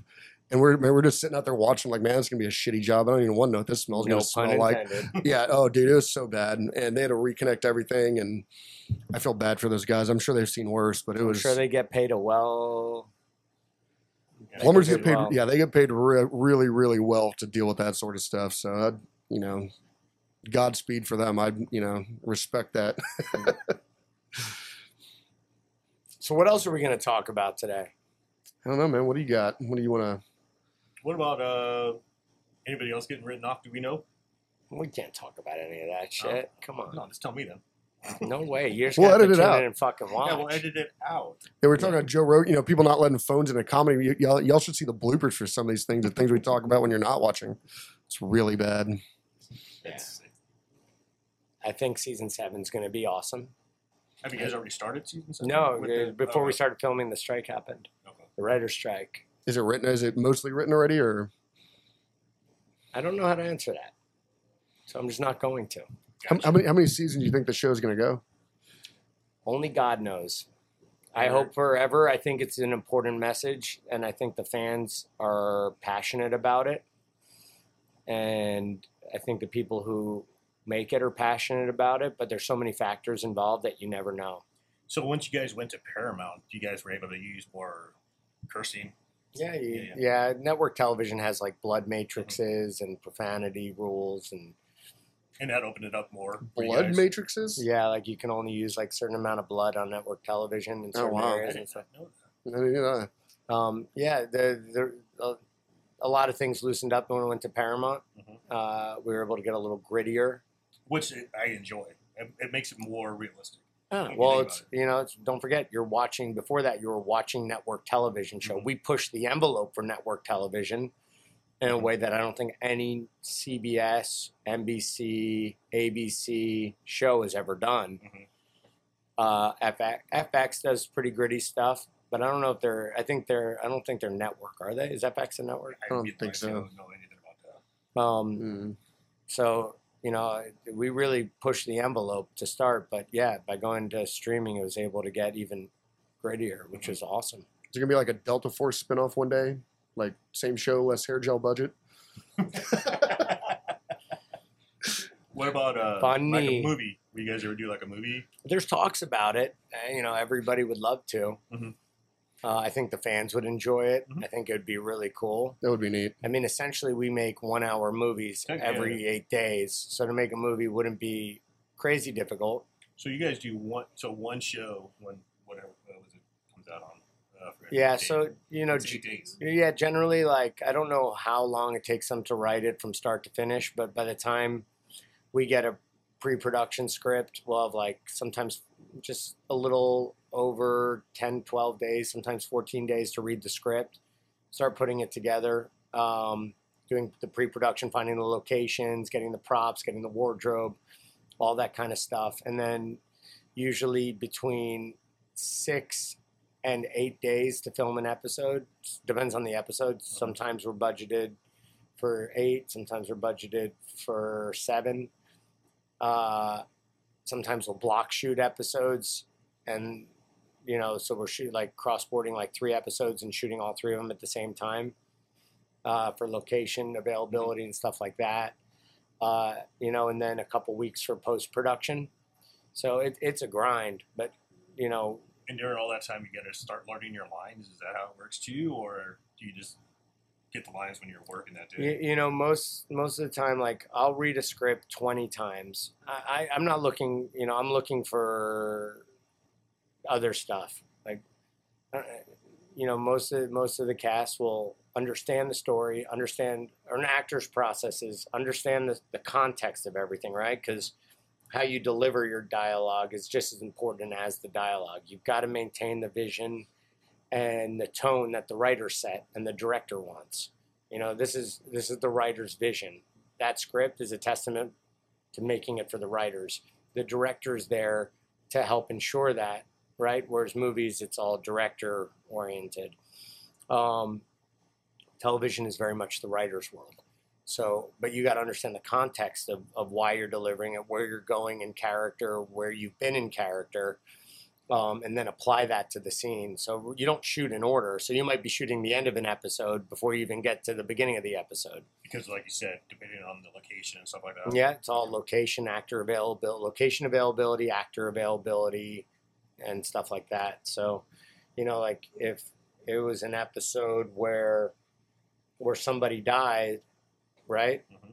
In in the middle of the episode and you're shooting the end of the episode, if you didn't read that and don't know that he died, like, and you're delivering like things in a Happy, happy voice. tone. Like it doesn't make sense, you know. And this is just real basic, right? It gets even more in depth than that. But so you know, we'll have we'll have the list, the scene breakdown for the entire episode, which is subject to change. But so everyone will learn their parts and get a rough idea of it. But then the night before, you're really dialing and You know, everybody has a photographic memory that's good in this business because And, do, and do y'all like ad lib? I mean, not ad lib, like change it up a little bit, the words and the sometimes listen a little bit. Or, like i said it's the, the show the script is all about what the writers do so out of respect for their hard work you don't want to go changing it on them and and you have to respect them you know obviously there are moments where things like when you get there and the environment and stuff like but you communicate with the writer on set and if they're it's you know and if they're okay with it and agree with it you can do it your way so they're there watching, you know. you know, and then there's sometimes you know scenes where it's fun to ad lib. You know, like there are other scenes where it's not appropriate to do it at all. Um, it, it really just depends. Sometimes the ad lib sticks. Sometimes you're reshooting that whole thing again, and you've just wasted 20 minutes of people's time because one person, you know, you can't cut around it if it's you know on a you know It's interesting. I mean, you know, there's there's been like YouTube videos where it's like you see the script on one side and then you see like the actual movie, Mhm. and it's interesting to see like just the slight variations and changes and stuff that that end and up it in the all final comes film. down to the director and the writers Yeah. you know and and and and their level of comfort with that kind of stuff you know it's in the end of the day it's a job and uh and and a job that people are incredibly passionate about executing properly It's awesome. Yeah, I would guess too, like that, like the star of the show probably probably gets a little more leeway. I would imagine on how he wants to visualize his character. Maybe not. I don't know. Yeah, hundred percent. You know, it's it's it's a, it's a creative, and some places is a collaborative process. Some places it's not. Um, but yeah, you know, they all meet with the writers and like they feed off of each other and figure out where their character is, where their character has been, where their character is going. You know, like um, you know, if you if you're number one on a call sheet, you are very important to that production. That's gonna that's gonna be hard not knowing. Like if y'all are doing one episode at a time, kind of like knowing where you're going and like that their motivation, like why they're. I mean, I would imagine that's something that's got to be you got- communicated to you, right? Yeah, like they, they, they tell us, you know, all that stuff. So yeah, in pre-production or whatever. That Yeah. yeah, Yeah. You'll know like when Will's up, we're going to be going to another state or another country or something along yeah, those lines. yeah, yeah. you know the end game, kind of like, hey, my character's you know doing it's off scheme. You know, this is gonna come out in an episode later on down the line, I would imagine. But like, hey, we're there's just other It, it stuff depends. going on over Sometimes here. actors won't be told that kind of stuff, and it's intentional. Things things are deliberate. Nothing is left to chance in Hollywood. There's so much money at play that everything is done for a reason. Yeah, makes sense. um, and people there are incredibly smart and experienced and they know when to give you information and when not to give you information Like if I know like we're acting a scene, but later on, three episodes later, I'm gonna screw you over. If I don't know that, I'm probably gonna sell it better. You know what I mean? Because I'm trying to hide that fact or something like that. Yeah. You know, imagine. So i I mean don't that kind of stuff they'd probably tell somebody you know different things like if someone's going to die or you know they, they might they, you might know going into your contract that you're going to die in episode four you know but they it, it, it it's also it changes all so much no two days are ever the same in that world It's gonna which be is fun, though. awesome Yeah, Yeah, it's gotta be a lot of fun. Yeah, totally. Oh, it's it's a hard job, and it's you know you you dedicate your life to it. Mm-hmm. You miss out time with your family, you lose touch with your friends outside of work, but that work, those people become your friends, those people become your family, mm-hmm. and you're with them, and it's incredibly gratifying. It's it's really inspirational and incredibly incredibly gratifying. You guys are doing an outstanding job. So Well, that's thank a you. great show. Thank you. Keep watching. Go buy another. Go buy another box set at Walmart today. they still sell those. They make still make Blu-rays. I don't know. Yes, uh, not I think I own I own like a VCR Blu-ray combo for my kids because I got all the old like Disney movies, like Little Mermaid and stuff. You know the the real one, um, and I think that's really. I don't think I've put a Blu-ray or a DVD in a machine in It's in a hallway. At least five years. Yeah, it's been forever. We had this whole conversation on the way home from dinner. Some of the dudes in the car last night didn't even know what laser disc was. Oh yeah, I remember those. Yeah, Pink Floyd The Wall. Dude, I don't think my kids. I mean, I don't think they know, like, understand what a VCR is or a cassette tape. I don't think they've even seen a fucking cassette tape. Um, You haven't? I, I have no, I have. I mean, that was the kids. no, my I kids. say you're haven't. old as fuck. Yeah, no, my uh, my kids have never seen one. I remember like you would go to, uh, uh, you know, like you go into like IBM's building and stuff, and they're like they're using like the old 3.5 inch floppy disks Yeah. or like coasters. Which were always crazy because those were never floppy. Mhm. No. Yeah, they were still. Yeah, yeah. Yeah, I never understood why they, when you had like the big ones that were actually the floppy. five the five and were yeah, you could like flip them. Uh, yeah, I remember that. So that's that's when I you know we were in grade school. That's all we had were those Yeah. big discs and Oh, I was on an Apple IIe, fucking Oregon Trail. You remember Yeah, that game? Yeah, yeah. You got bit by a rattlesnake and died. Fucking a man! I just spent two hours getting to this point. Back to the beginning. dude, man, it's like it's if uh, if you're watching this and don't know what Oregon Trail is, you're missing out in life. need to go check it out. Do you remember watch like the think the first computer game I played was like Carmen Sandiego or some shit. You Shit, know, you remember Leisure Suit Larry? I do not. Oh, Google Google you uh, old school Leisure Suit Larry in the land the land of lounge lizards. I got in so much trouble. My older brother turned me onto this game. This is like back in old Apple IIe days. I think probably like 1989. Play some graphics. Let's put our headsets on, gents. I got in so much trouble for playing this game.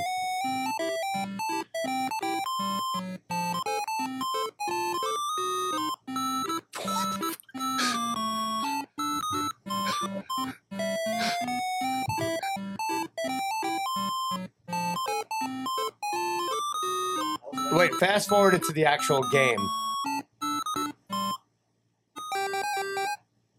There's nothing more powerful than you. No, Making that's your not thing true. Record the premium CD. Really going. What is that? Oh, never mind. He just got beaten to death in a back alley because he made a bad choice on a drug deal or something.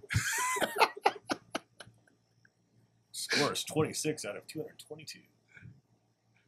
They come down and rebuild them down the garbage chute. What the? This looks awesome. Dumping your worthless away. And then there you come out of the conveyor belt. Commander Cavan. Screws his head on. Yep.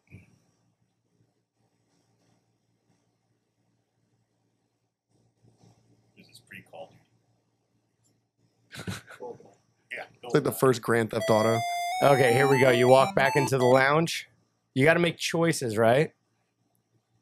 Do I beat this sucker to death? or Call not? taxi. Taxi shows up. Get in. It's like writing code. You're, yeah, it, re- it really is cutting edge for back in the day.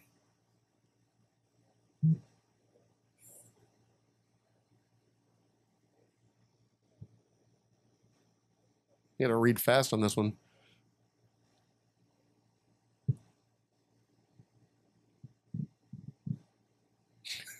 The floor's sticky. What the fuck?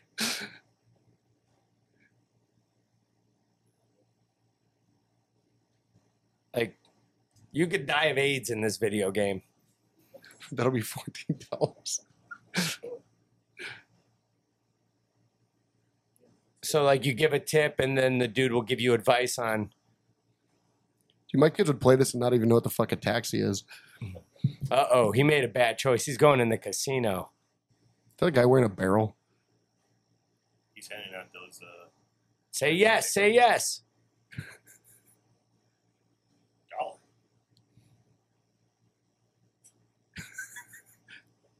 Buy Apple? Why is he buying an Apple? So if I don't see this at Shot Show this year, I'll be really angry.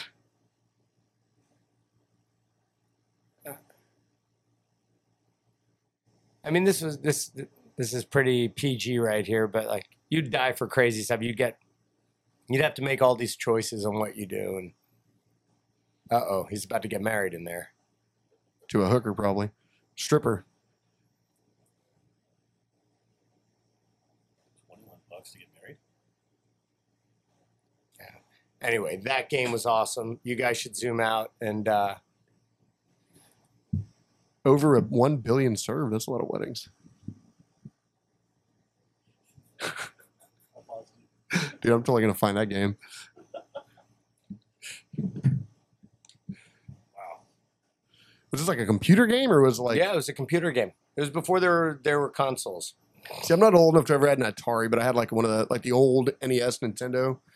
remember playing like uh, with the Super Mario Brothers. That was a great game. Track game. Yeah. Track game. Dude, they had some great stuff back there. Reminds me, ever seen that movie Ready Player One? Oh yeah, It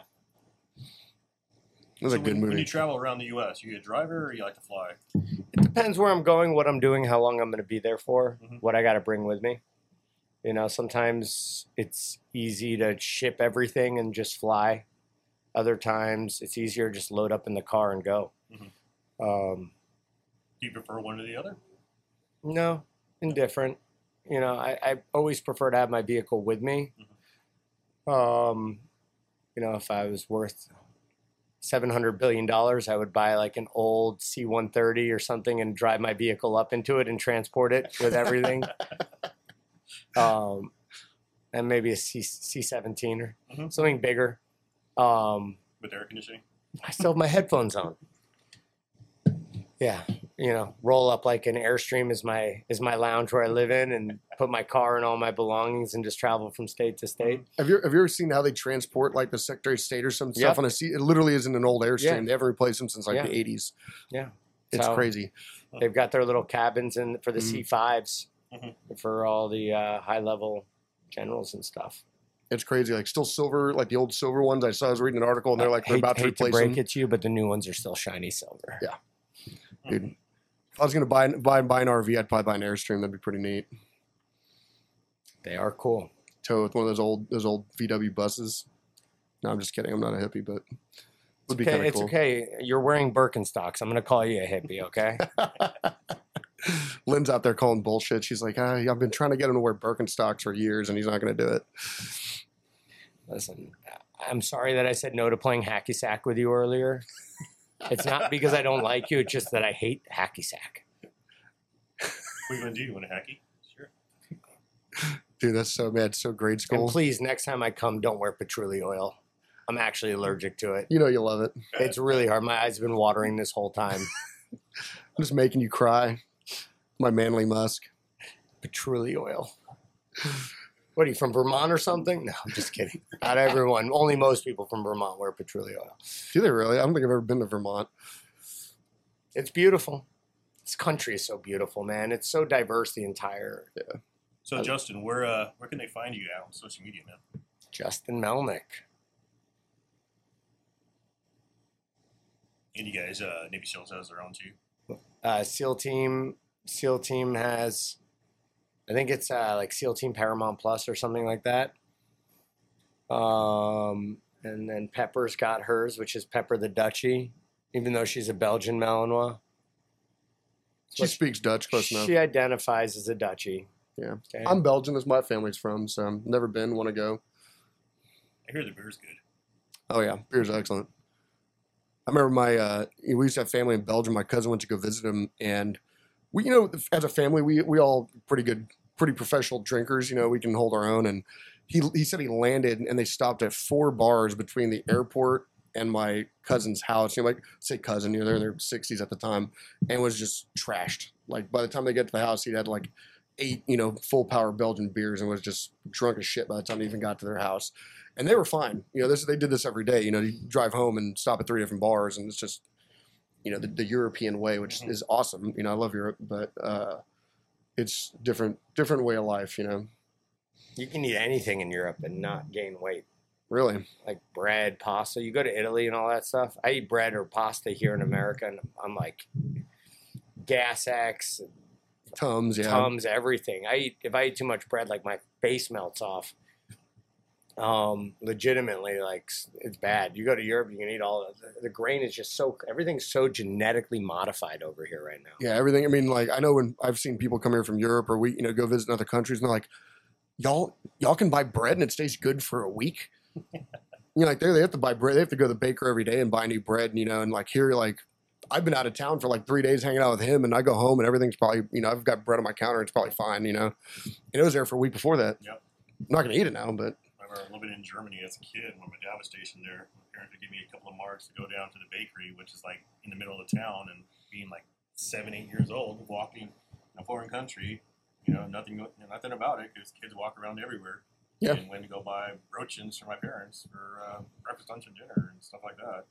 dude, food over there is so good. Mhm. Well, gents, this has been fun, but it's five o'clock, and I've got 19 hours and 20 minutes of driving to go do. Do not Actually, technically 23 hours of driving because this is to my office where I got to drop off all the gear. dude. We had a great time, man. We appreciate you coming down. Thanks, dude. I always love come to six hour. I'm just kidding. I do People- love six hour too, though. People are gonna be so confused because it's a new podcast. Like, what the fuck they're watching? Like, you know, You got to keep them on their toes. they're like, who the fuck's this guy? And they've mentioned like 18 gun brands. We don't know what's going on. You can keep the Hi-Point commercial. The rest I'd lose. Dude, I don't know. Six hours so big, they might pay us. Well, hey, guys, we appreciate it. This is a Sons of Liberty podcast. Uh, you can check us out on all major platforms, and uh, we're going to be trying to put one out in a couple weeks. And we thank Justin for being here and uh, Patrick from taking a break building guns come up. And, uh, you know, check the certificates on your guns. Might be made by this man right here. We're going to make him famous. So, y'all have a good good night. Have a good night. Thanks for joining us today right here at the Liberty Tree Studio. But be sure to visit us at solgw.com for hard use blasters, badass swag, and much, much more.